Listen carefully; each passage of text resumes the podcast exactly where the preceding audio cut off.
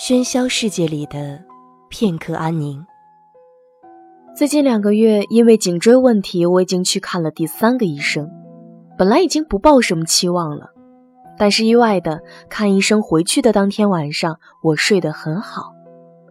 不是因为这位医生的医术有多么高超，而是因为他按摩完之后对我说的那番话。他告诉我，你的颈椎不好，很大一部分原因是心理紧张。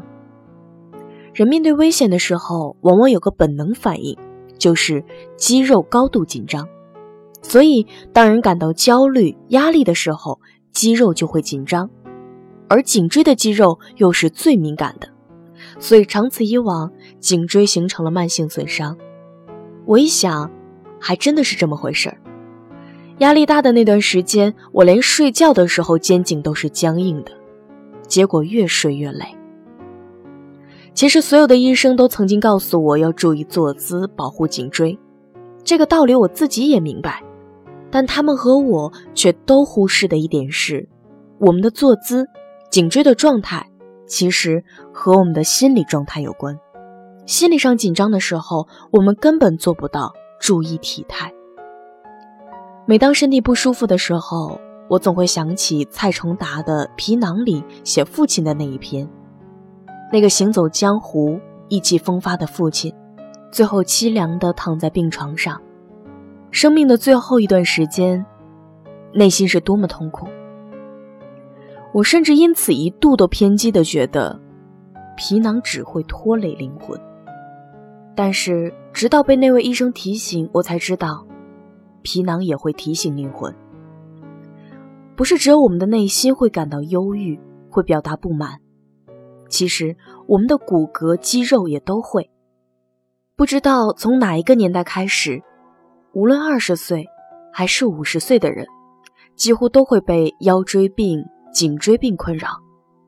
而这种病最令人困扰的是，它和心理息息相关，它会给人很大的压力，同时很大压力也会反过来导致这种病症更加严重。但是，我们又能如何呢？在这个时代，每一个人都在高密度、快节奏的生活中难以抽身。我听过一个有趣的观点：颈椎和腰椎方面的疾病象征着难以负担的压力。这个观点妙就妙在，它其实介于事实和野域之间。的确，在每一年龄段，我们都承受着压力：升学的压力、事业上升的压力、教育子女、养老的压力。随着岁月的不止，接二连三的负担到身上。面对这种人类通病，物理治疗甚至已经不是根本。我觉得每个人都必须要注意的是，从身体到心灵方面去关注自己内心真正的感受。你真的有那么舒适吗？二零一九年初。好多人在朋友圈转发关于逃离舒适圈的文章。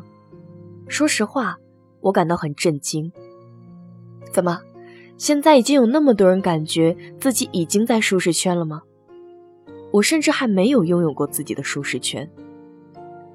想起前几年的一个深夜，有一个不太熟悉的朋友在朋友圈发了一大长串文字，大概意思就是自己不想就这样过一生，每天坐办公室上班下班。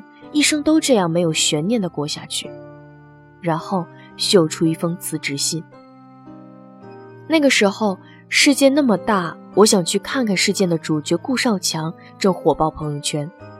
后续的故事是他真的去看了世界，大理、重庆、杭州、大连、哈尔滨，从南到北，最终还有幸遇得良人，二人在成都定居，并且开了一家民宿。而我那个朋友却没有如此美好的结局。两年后，他还是回去上班了。几年以来，我都见过很多言论，鼓励或者说刺激人们走出舒适圈，去追寻更大的天地。我觉得鼓励年轻人努力上进无可厚非，但是将所有人的处境一棒子打死，告诉他们，如果你安逸下去，你就会死亡，那就是动机可疑了。在这样的言论煽情下，不追求去成为一个成功的人士，似乎成了一件被鄙夷的事情。稳定的工作等于混吃等死，清心寡欲等于不求上进，等于 low。所以，一大批人真的离开了自己的舒适圈，他们从零开始，他们喊着冲呀，可是却不知道冲向哪里，拿什么冲。